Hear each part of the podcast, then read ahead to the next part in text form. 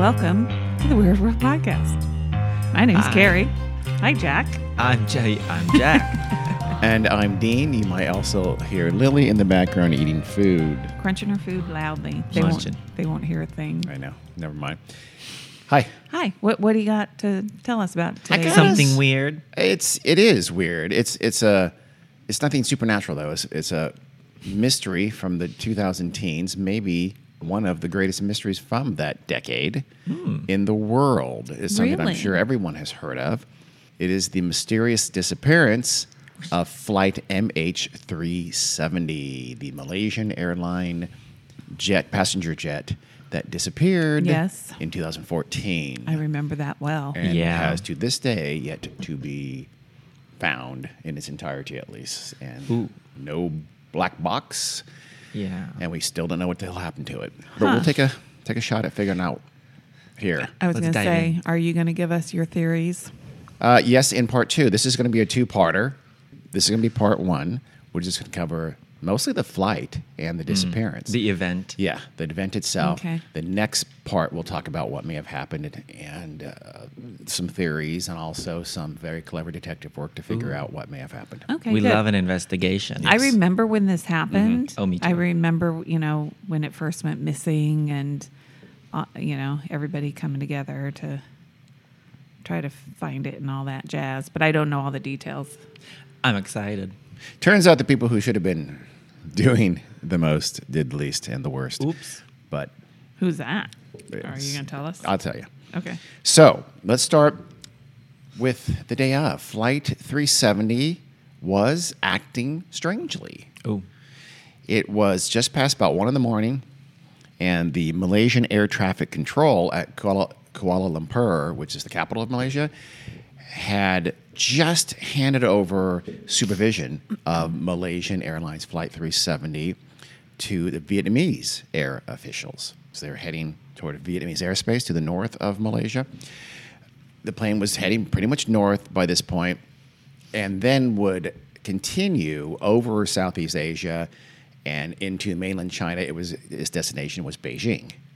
In fact, most of the passengers on board were Chinese nationals. Okay. I was going to ask Yeah. you who Yeah, was the on. vast majority was. There mostly Were- people returning home. Okay. Were there any Americans on board? Yes, there were. Okay. The flight, because that's the only that's important to you, for Americans, Gary. Um, Little yeah. bit you only care if it's an Little bit over here problem. No, are you going to give us a breakdown of I will. all the I will. okay nationalities? Yes. Okay.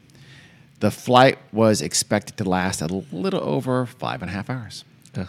Uneventful, done all the time. But when this occurred, when this handover occurred, one of the, the pilots were not responding to routine Vietnamese inquiries. Just, okay, we're taking control of you.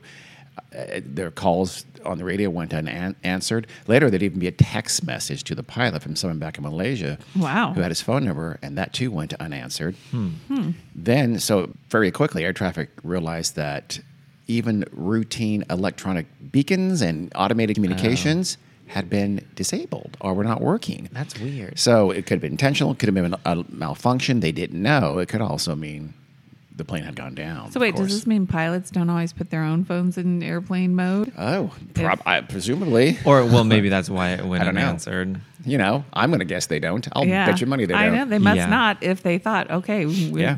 We could probably text him. He at least this the person the Yeah. Malaysian official said, "Let me text him." Yeah.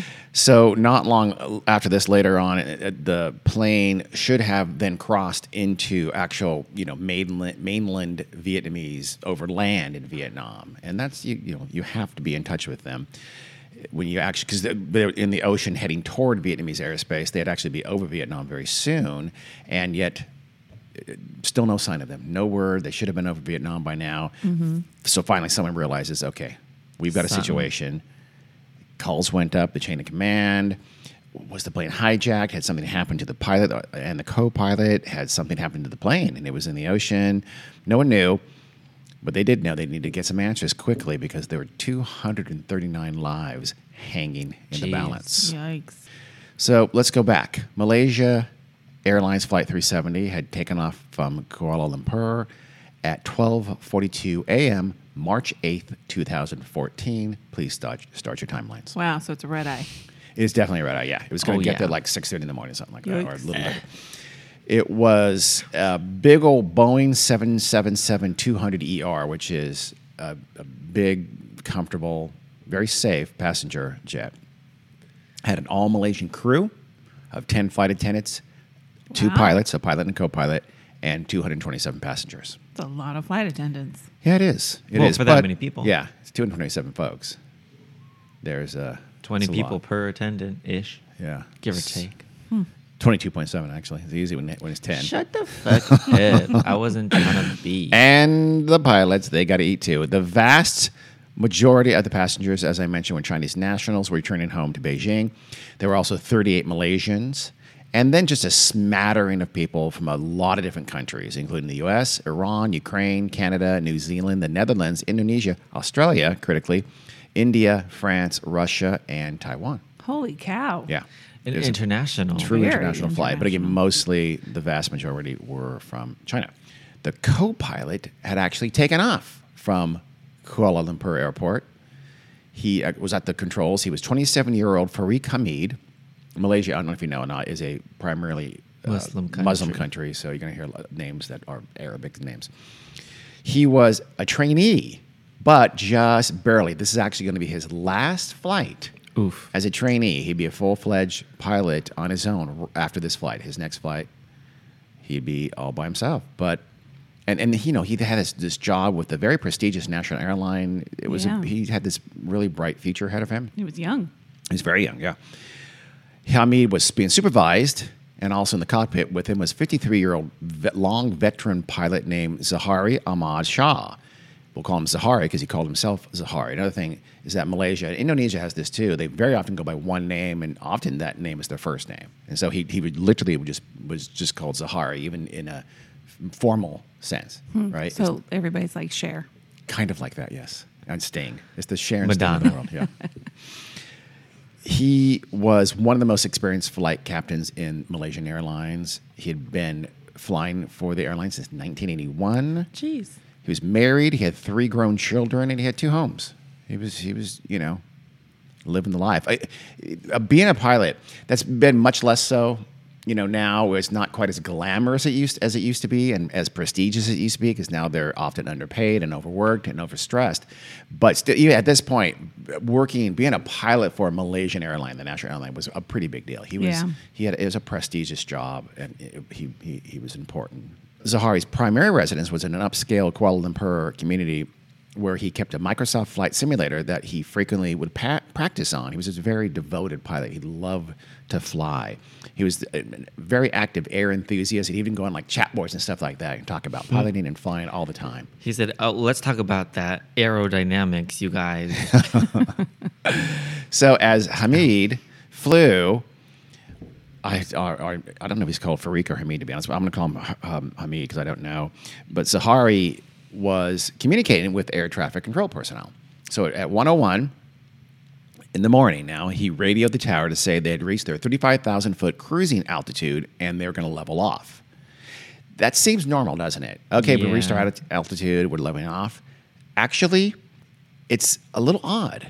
It's customary to radio when you are leaving your assigned altitude, not when you're getting to or arriving at your assigned altitude. You just, typically you don't do that. The air traffic control tower had him on their radar. He was pinging. They knew exactly where the plane was and that it, was, it reached its altitude. It was a superfluous communication. It Like- seemed weird a little bit. Well, Is that okay. significant? Do you think? It may or may not Maybe be. it is. Maybe it isn't. Huh. We'll have to talk I about know. that. Keep that keep that in, in mind, though. Put a pin in it. Put a pin. Seven minutes later, at 108 in the morning, Zaharie again radioed Kuala Lumpur, and he told them that okay, we're now crossing over the Malaysian coast, and we're now over the South China Sea, heading up north toward Vietnam. Did he do the? We made it to our thirty thousand. Yes, he Okay, yeah, I thought that was the did. All the communication was from him. Oh, okay. You'd think he'd know Okay. with mm-hmm. all of his Yes, experience. very experienced pilot made that, that communication. That seemed a hmm. little odd at the time. It didn't seem odd, but in hmm. hindsight, it did. So some geography here is in order because you know I, I know you guys all love you geography. love your geography. Geo. the flight path of MH370 took them kind of southwest to northeast over the Malaysian peninsula. So Kuala Lumpur is on the west coast of Malaysia. So and they're heading heading north and northeast. So they flew over the entire peninsula. It's not super wide. It took them only uh, 20 minutes or something like that. They uh, maybe not that. So they fly over the peninsula, and then that takes them. They'd be just east of the Indonesian island of Sumatra. Indonesia is east of Malaysia. Malaysia is the peninsula that down there, kind of by Thailand. You got it. And then below that, and to the east, is, is the Indonesian archipelago. You Okay? know all those islands. So that's where they are. They're now crossing over at 108. I think it's 108, right? They're crossing over the and they're they're leaving the coast of Malaysia and they're heading toward Vietnam. Into the sea. Mm-hmm. Yeah. The plane, so again, 108, the plane levels off at 35,000 feet over the South China Sea. An automated transmission around this time indicated the position of the plane. So again, they knew it, but it also indicated how much fuel they had left. They had plenty of fuel, Oh. more than enough. Huh. The Everything was normal. Everything was according to totally normal. Yep. Hmm. The plane would then head north northeast toward Vietnam on a flight that again would continue in that general direction over Southeast Asia, again over some ocean before they hit the Chinese mainland and then uh, uh, up to Beijing. Weirdly, Zaharie again told the tower that they were leveled off and they were cruising at 35,000 feet. Hmm. It's only weird and it's only weird in hindsight because it's not something a pilot would normally do. I think Right. he was a very experienced pilot. So just a short hop over water. It should be until they hit Vietnamese airspace is what should have happened. Um, and this is again where this handover point is. Here's where I mean, wherever air, you have to be in somebody's airspace. I mean, over open ocean. There's actually like Australia, United States, and other countries have what's called um, long range air traffic Oh. control with like up to 3,000 kilometers for the Australians. Things, there's Jesus. things like that. I know, but it's not. But so, but here it's very strict, right? You leave a Malaysian Air Force air, air, air space, Space. roughly equidistant between uh, that and the coast of Vietnam. They would enter Vietnamese airspace. There had to be a formal handover. Handover. You are now in charge of this plane. You track it. It's yours. Okay. It is. It's, it's very routine, and and everyone speaks English on international flights. I don't know if you know that or not. English is the international language of all airspace.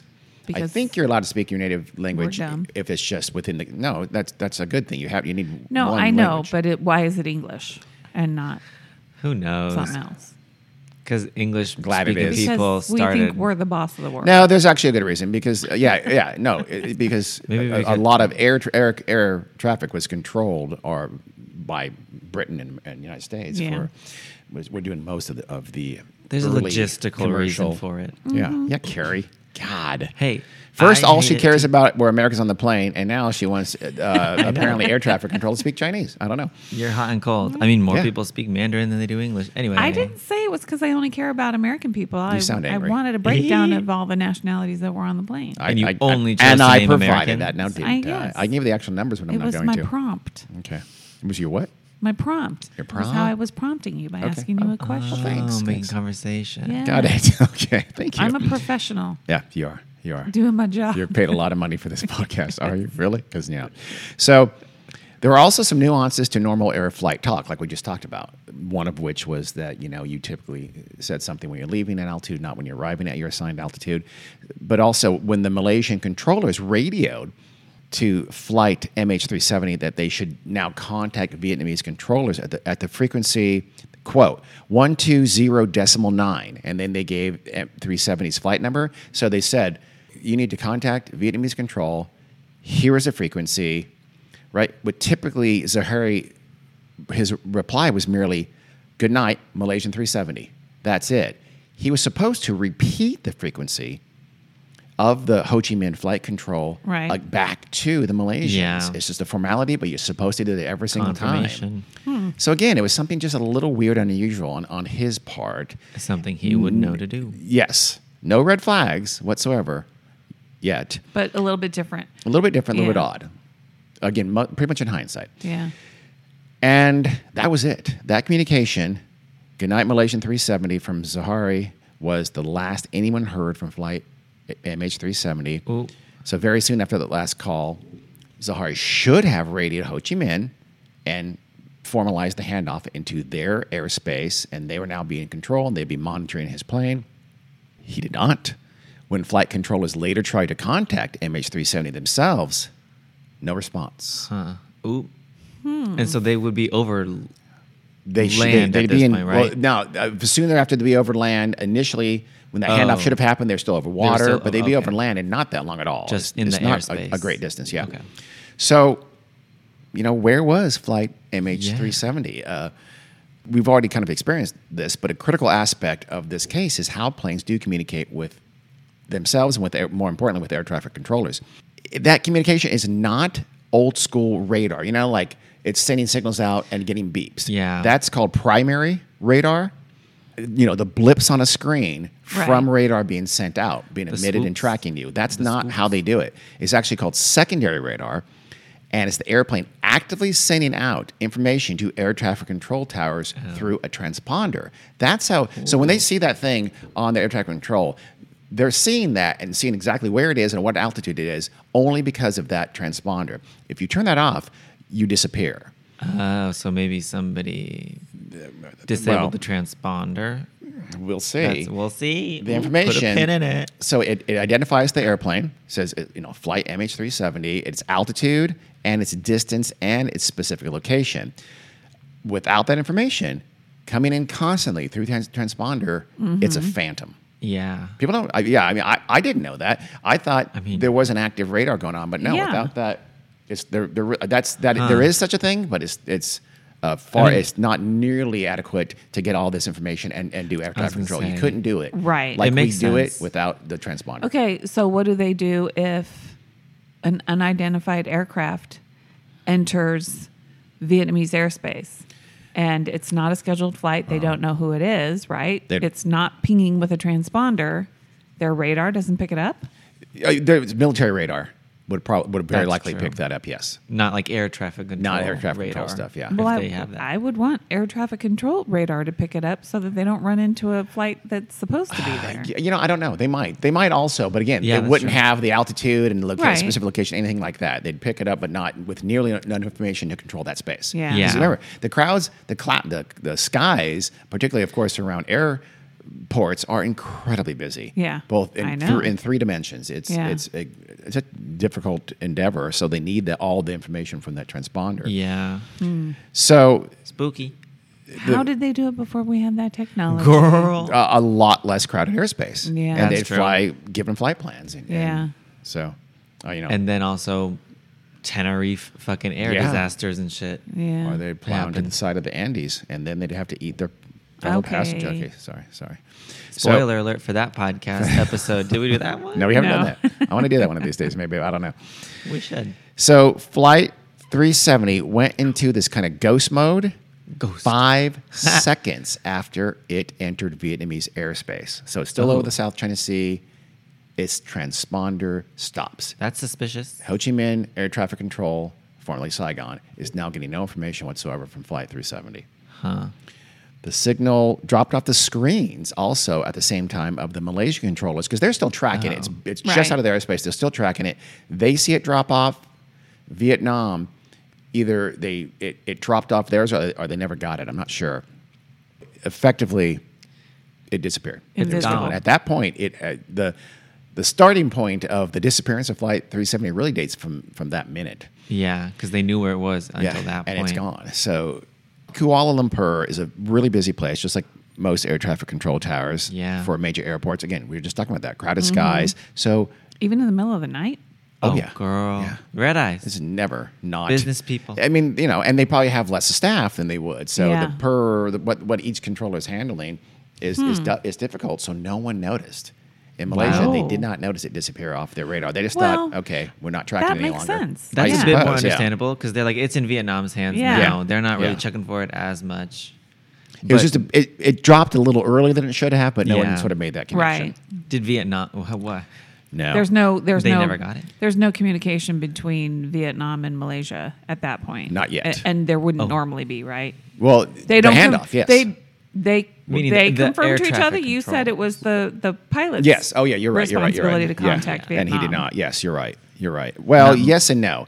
Um, it, we'll see in a second. If they don't, if, if the plane doesn't, Right. if the plane that they're supposed to track doesn't show up, then they're supposed to Correct. communicate. Yeah. But n- but not routinely. Not routinely. No. Okay. na- like naturally, the air traffic control in Malaysia just thought, okay, it, it's in Vietnam's airspace now. It's Ho Chi Minh's Yeah. problem. Right. Well, So- they probably weren't thinking it's their problem. Is there? Yeah, Honestly, yeah, they probably, probably were. were. It's like, phew, one more out of our hair. Yeah. So when Ho Chi Minh, Airspace. Ho Chi Minh controllers saw MH370 drop off their own radar, so they, they were tracking it and they saw it drop off their ra- radar. It had just crossed into their airspace and it, it was, again, heading northeast off the coast of the Malay Peninsula and heading toward them. Uh, the, the Tan Son Nhat Airport, that's in Ho Chi Minh, is about 650 miles or 1,046 kilometers from, from Kuala Lumpur. So it should have been into the Vietnamese coast by about l- really less than an hour, an hour from takeoff. So by like 1.40ish in the morning, it should have hit their actual coast. Mm-hmm. It didn't. So, and as you might expect, flight MH370 was supposed to have contacted Vietnamese air traffic controllers right away. As soon as you enter the air, airspace, you're supposed to do it. Again, they obviously did not. So, to their credit, the Vietnamese controllers repeatedly attempted to contact MH370 by radio. You know, they're calling them. Yeah. yeah. Where you at? Oh, you here on you on, on the way? They got Hello. no response. Yeah. No response after no response after no response. Hmm. So there was this agreement in place between the two countries that said that the country one, one the country should inform the other if a plane was more than five minutes late checking into their airspace. Okay. That makes sense. So that would be pretty quickly. I mean, Five minutes. Five minutes actually turns out, matter of fact. But that, I mean, that, that was an agreement. It, I don't think it was super old and long term, but uh, it was. It had been an agreement for at least a little while before this this occurred. And this unexperienced pilot, again, Yeah. such as Zaharie, would probably yeah. know about that for But sure. well, in this case, actually now it's the air traffic control in Vietnam. That's true. That kind of dropped the ball here because the Ho Chi Minh Tower either they Forgot either about forgot that. about Never this mind. agreement or just maybe the days of those you know typical crazy night being an air traffic controller. Or maybe they didn't understand it, when the agreement applied. No one knows. And we- uh, but they waited 18 minutes after they sh- should have to contact Kuala Lumpur and tell them, hey, the plane you're handing off to us fell off the radar. Mm-hmm. So a little bit of a snafu there. But then comes almost, I don't know, the, it seems like the inevitable fog of disasters. Yeah. There's Yeah. always things that aren't supposed to happen happen. So Malaysia's rescue organization is the Aeronautical Rescue Coordination Center, ARCC. It should have been notified within an hour of a plane dropping off radar. It seems like a long time It yeah, does. Very long. but it should have been notified within an hour, right? So in truth, though, it was not notified until about 2:30 a.m. That's about an hour and 20 minutes after it dropped off. So Right. again, a little bit longer than it should have. You know, there was this delay from the Vietnamese side, a delay from the Kuala Lumpur controllers. There was already starting, you know, things were cascading. So air traffic control officials from multiple countries then attempted to reach flight 370 like malaysia had another malaysian plane that should have been flying behind it tried to reach it later on Oh. they uh, there was a lot of confusion about whether it went over cambodia but it wasn't oh. supposed to fly over cambodia so they're, they're calling cambodian officials did you see a plane maybe it got off track the cambodians saying we, ha- we don't have any plane like that over us so they, they were really scrambling to try to find this plane for the next couple of hours, really. But here's the rub of that is that it would be four hours, more hours, before any actual emergency response was initiated, like going out and looking for it. Yeah. Four hours. And by then it could be anywhere. It can Yeah. be in a lot In of any places. direction, yeah. And if it if it did go down, you've lost a lot of time in trying to turn that into a rescue. So, and that's not okay. That's massively too long. That Yeah. should not have happened. A plane dropping off the radar of two countries at the same time, and then and then not responding to your calls. That can kind of only mean a couple of terrible things. Right. Yeah. So, because by that time it's almost landing time, right? No. The time that it's supposed to have landed? no, not at all. It's like it's still hours away from that. Oh. Remember, Did you five say and a it half was only hour a- flight. Yeah, you Okay. said four hours. By what time? Oh, by time by time the research is yeah. Oh, I'm sorry. Yes, the rescue started more or less when it should have been landing in Right. Beijing. Okay. So, I mean, and more than likely, the fact that they're not, no one's responding to calls, eh, the clear implication is the plane has gone down. Yeah. Yes. And but for so for it to take over five hours in total, because remember it's four hours after. They, there's for any rescue, that's pretty terrible. So at 6:30 a.m., when Malaysian search efforts began, again the plane should have been landing at Beijing. Beijing. It didn't land, so they're out there searching frantically by this point. It was a very thorough search. It involved 34 ships and 28 planes from seven different countries. Yeah. Wow. Basically, every yeah. country in the area is scrambled. I remember that part. And so, naturally, where were they looking? The South China Sea. Where else would you Yeah. look? That's the last time we, we knew where it was. We, civilian air traffic controllers, the last thing we heard of this was uh, being handed over from Malaysian to Vietnamese airspace over the South China Sea, heading north toward Vietnam. So they were scouring the ocean, but nothing. No sign of any wreckage. There's no debris. There's no oil slick. So, despite days of exhaustive searching from above and on the surface too, by the way, all those ships, the flight MH370 had completely vanished. What? Only it had not. What? Turned- we actually had a lot more information of where of what had happened to it than uh, the civilian air, air controls knew at the time. Really? And the, and the, and even all the searches knew for days and days and days. It turns out the Malaysians knew more than they were talking about. Oh, oh, really? Yes, they did.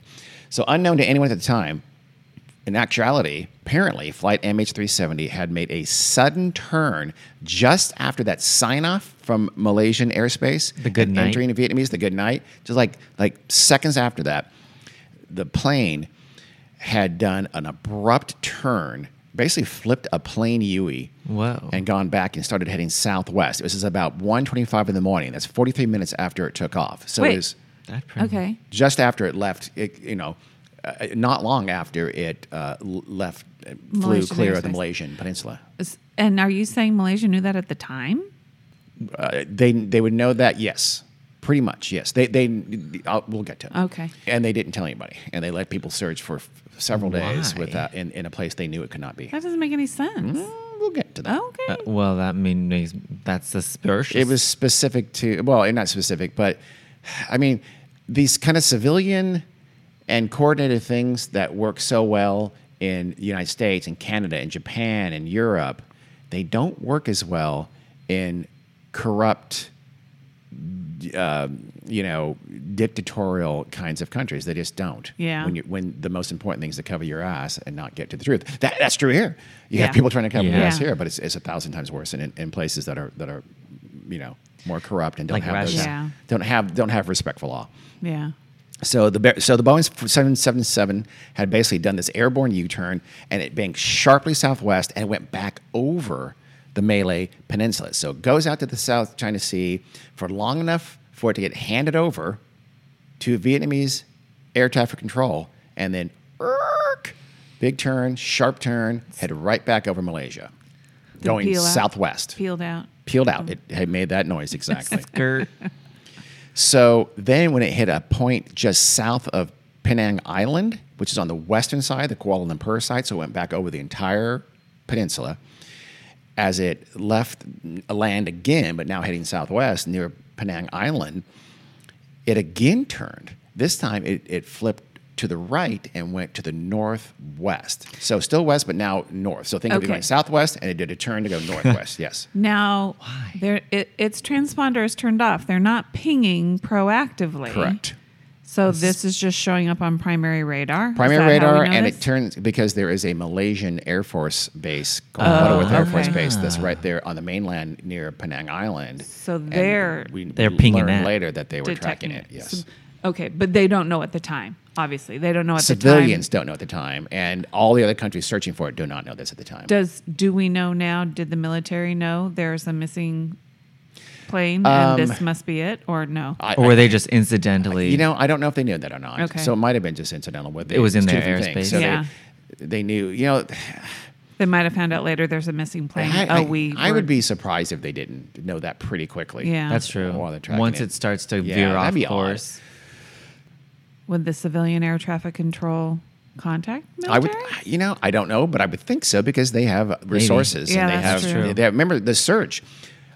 Uh, military planes and ships were involved in the search, so I think they would. I Yeah. don't know when, but I think they would. Yeah. Yeah. So uh, the Boeing leaves the the Malay Peninsula again, goes over water near Penang Island, and um, this is the part part of the Malay Peninsula that sits across a stretch of water from Sumatra Island in Indonesia, right? So it's critical that okay, so. I, we'll, we'll show a map. We'll have a map on set, but think of it going over Malaysia in its initial flight, going into the ocean, heading toward Vietnam, getting handed off, erk, turning, going right back over Malaysia. If it going southwest, if it continues southwest, it's going to go right over Sumatra, and that's Indonesian space, and bad things are going to happen. It didn't. It turned sharply northwest. What it did, it then skirted right through the, the narrow strait between Indonesia and Malaysia, which is called the Strait of Malacca at this point. What happens if it goes over Sumatra? Is it a It diplomatic gets- issue? It's not just that; it gets tracked by their military radar, Oh, okay. and oh, they might shoot that thing down. in Okay. trouble, baby. Yeah, I see. I see. Would so they shoot down a passenger airline? it's happened before, Yeah. as you know. so, uh, Oops. but no, they would certainly send interceptors up because That's true. This is post 9/11. yeah. so again, it- it'll help with the map, but think of it just it, it- it's doing the perfect route to not be to not make trouble. Right. To be as as as head down as Yeah. possible. Yeah. As though they can't land, I- but I- they want to stay in In the, right air, and, uh, and, and but they also don't want people to take note of them. People like the Indonesian Air Force, or, or I mean, they had to go back over the Malay Peninsula. That was that was risky, but it was successful uh, because the Mal- Malaysian Air Force didn't do anything about it. Right. Which we'll Yeah. talk about that in, in part two a little bit. They should have. So this would go into what's called the Andaman Sea, which is uh, like on the way toward India, kind of. So it's northwest. It's now heading. It's now in the Indian Ocean, effectively, and it's heading. It goes through the state of Malacca and into this arm of the Indian Ocean of the kind of the northeastern Indian- Indian Ocean called the Andaman Sea, southeast of India, They got where the Andaman islands. Islands, are. Right. Mm-hmm.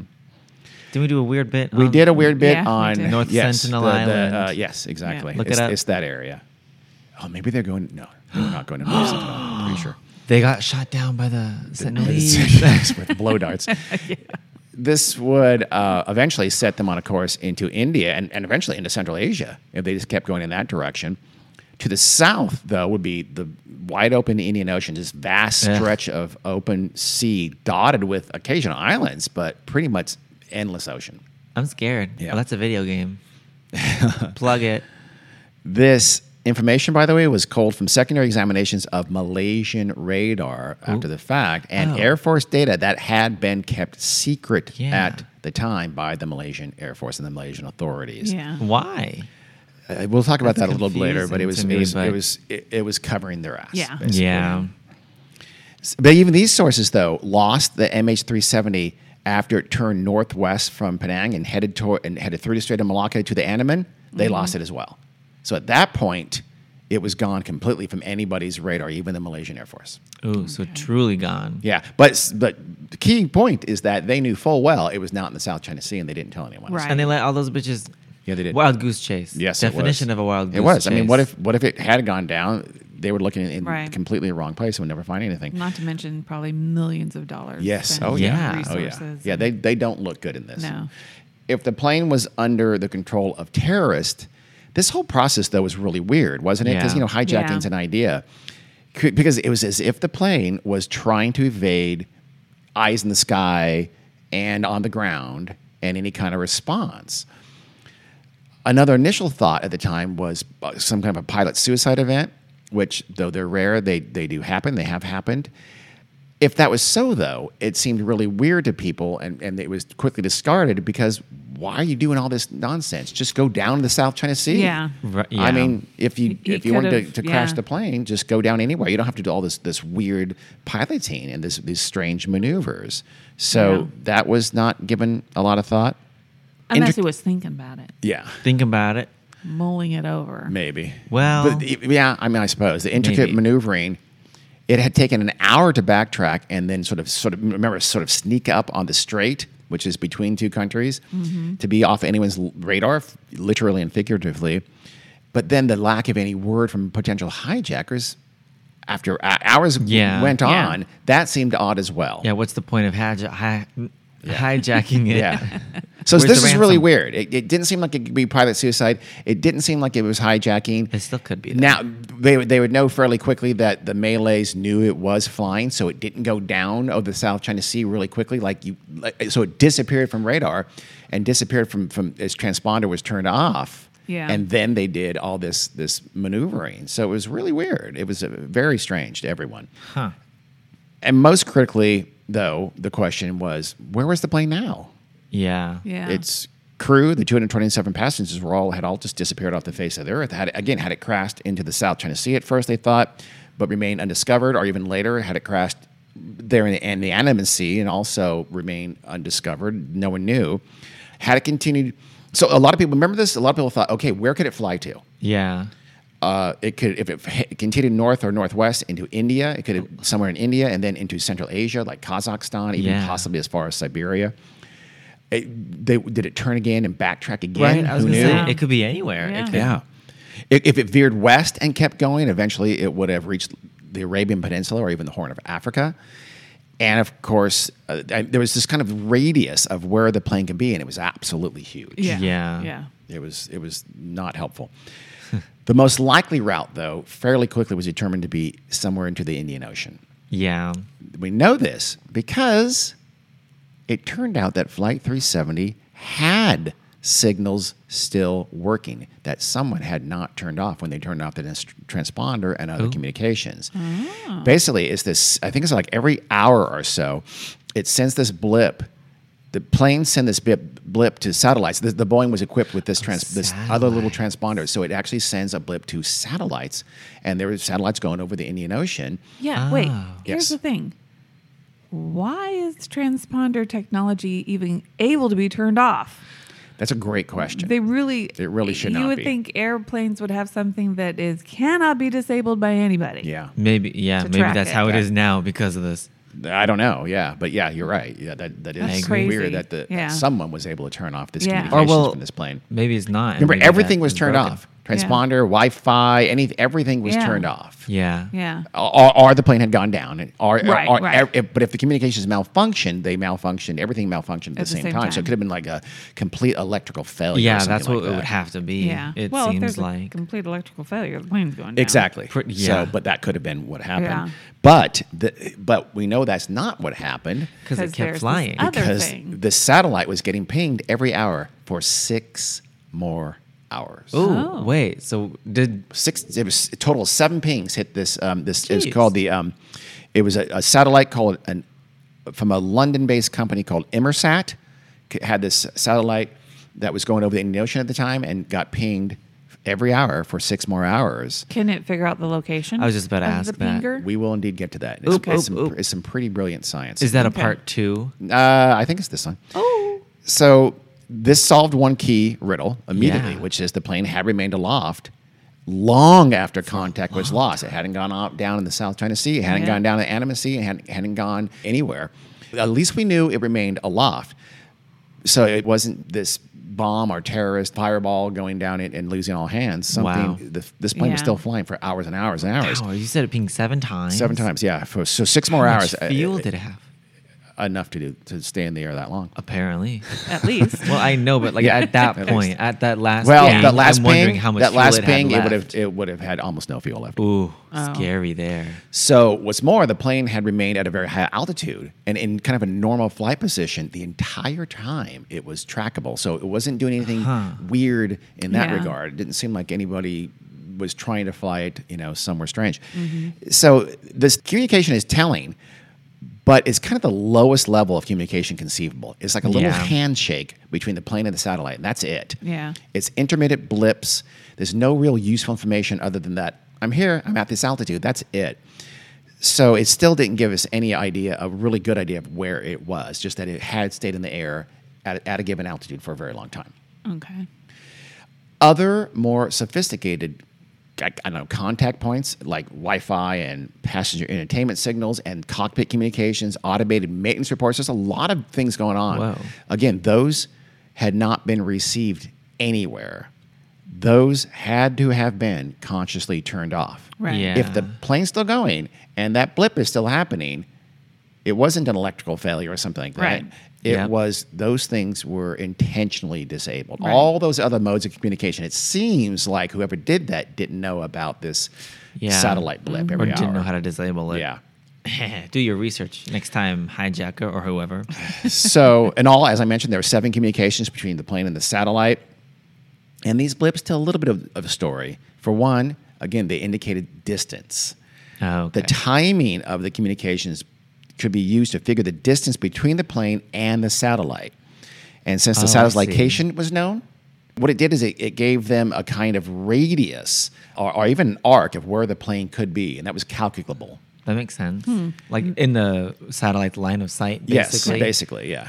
Everybody who who thinks they'll never use their math, algebra, geometry, Yeah. trigonometry. This is probably some serious trig Yeah. and Oh, bitch. big Sine, time math. cosine, This is big math. baby, arctangent. there you go. Good Well- thing nobody called me and asked me to figure out where the plane was because I don't Know. I didn't do so well in That's called Carrie in Because Elk Grove, math. California. Do I you use know how to the do this? FOIL method for that? I'm not fuck sure. up. That's, I didn't go Hey. much beyond that. What? No, I took trigonometry and calculus. Don't- I didn't. Do What was your grade in uh, college? Calculus? Calculus. C, like C plus. He got Thank you you there. very much. And did everyone in the class get a C plus Pretty because he didn't want to get fired? Okay. Um, probably there we go. shit. There we go. Kara. There we go. So I should have, I misspoke a little bit. So this first level kind of gave them this radius of, of where they could be that was calculable from the from the distance of the plane and the satellite. But the range limits of the plane's communications allowed investigators to limit these circles to arcs, to arc distances away. So mm-hmm. that limited it even more. The last communication that they got could kind of define an arc where the plane most likely was right before it stopped sending signals. That is, in all likelihood, before it did, it did go down. Yeah. Right.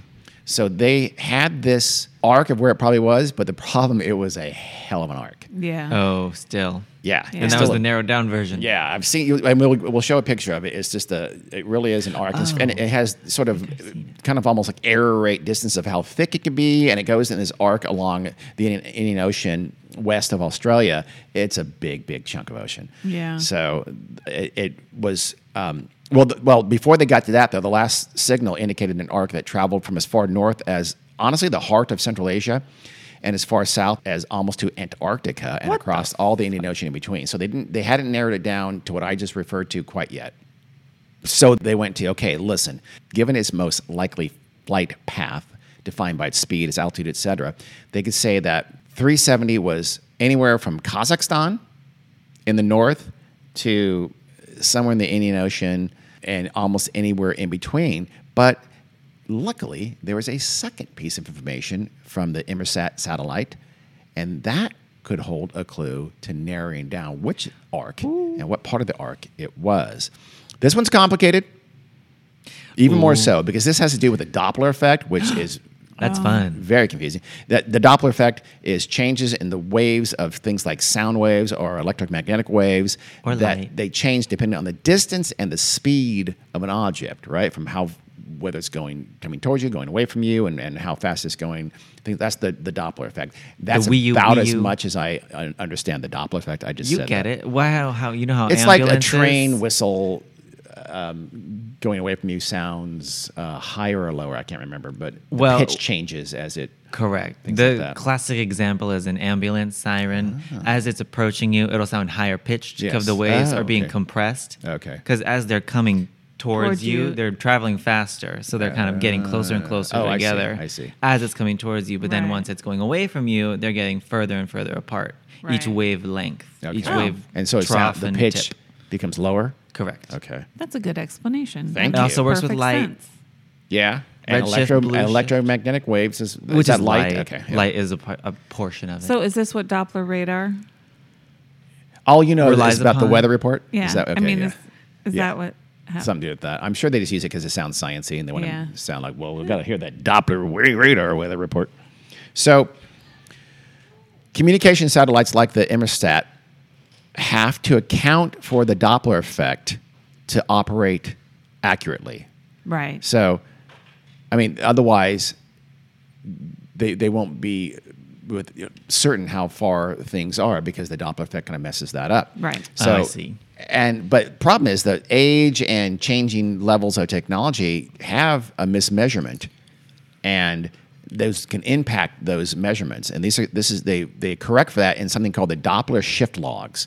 So they they sort of correcting for the Doppler effect and correcting for you know problems with the, the level of the technology at the same time. And this these predictions based on alterations made by the satellite due to the Doppler effect could theoretically be used to further fine tune the location of an object. This was some some person studying this said, hey, it, uh, you know, we could do this.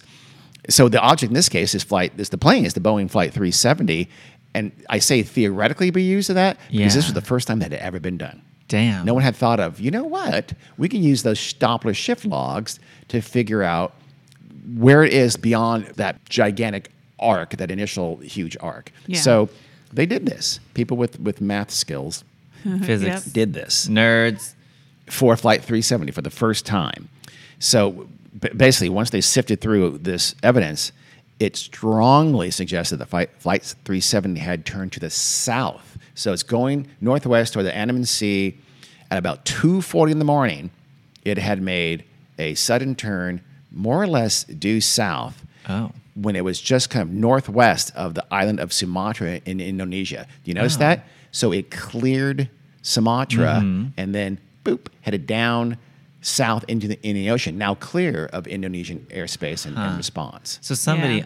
whoever's controlling the plane, knows They know exactly what they're doing and, Yeah. and where what they're going. airspace to avoid. Yeah. Hmm. So uh, essentially, that is the far northeast of the Indian Ocean. It's now heading into that.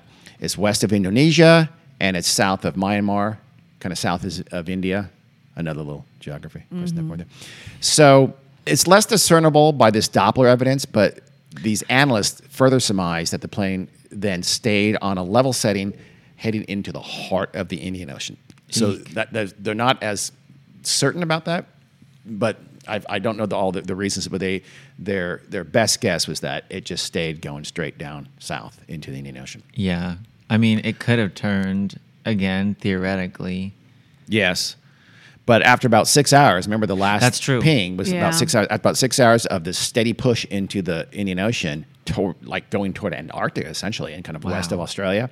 It would have been low on fuel at yeah, that it, point. it, it then ran out of fuel, and they they can also tell from the Doppler stuff, by the way, that the plane when the plane about when the plane descended, and Oh. that it was going really fast and really steep.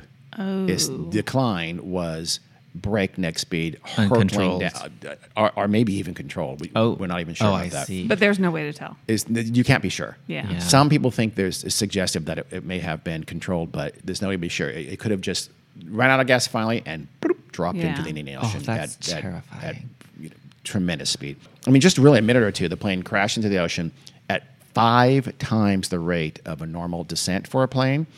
No. So again, that, that that's suggestive that someone wasn't trying to sort of have an emergency water landing Right.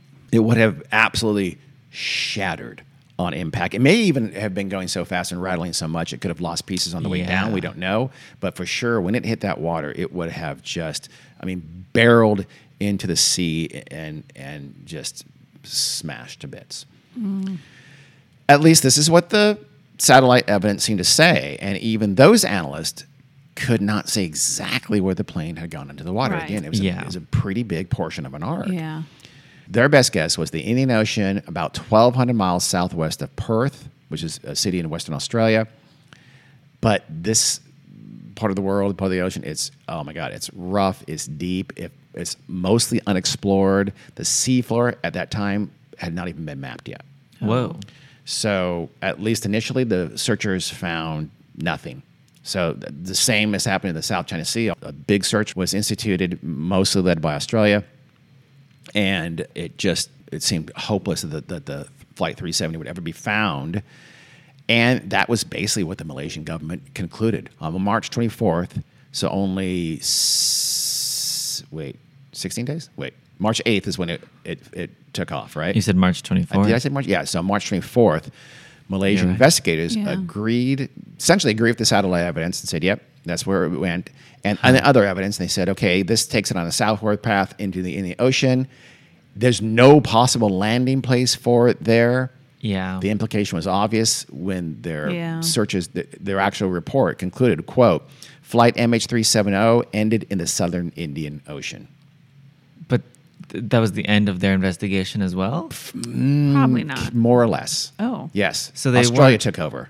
Oh, Australia took over. Yeah, Oh, Australia, 'cause it's Australia did closer. all the heavy there. lifting was done by Australia. That Right. makes sense. But I mean, Well, they didn't have to. They were just being international good neighbors. They had no. They had like two Australians on there.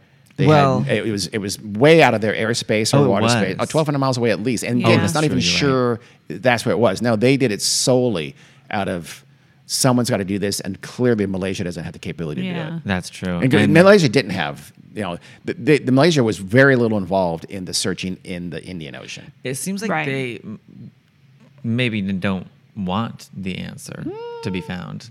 Ding dong, put a pin in that. Put a pin in that for sure, because uh, so the search was continued. It was spearheaded by Australia, but the Malaysians, honestly, very it was very clear to all of the international people who were trying to coordinate with them that they wanted it to Right. go away. Huh. They wanted nothing to do with hmm. it. Get the bad publicity out of here. Yeah, but the world did not want to let it go away. no. Nope. Oh God, no. Even though it seemed pretty hopeless, they'd fi- find Still talking anything. about it.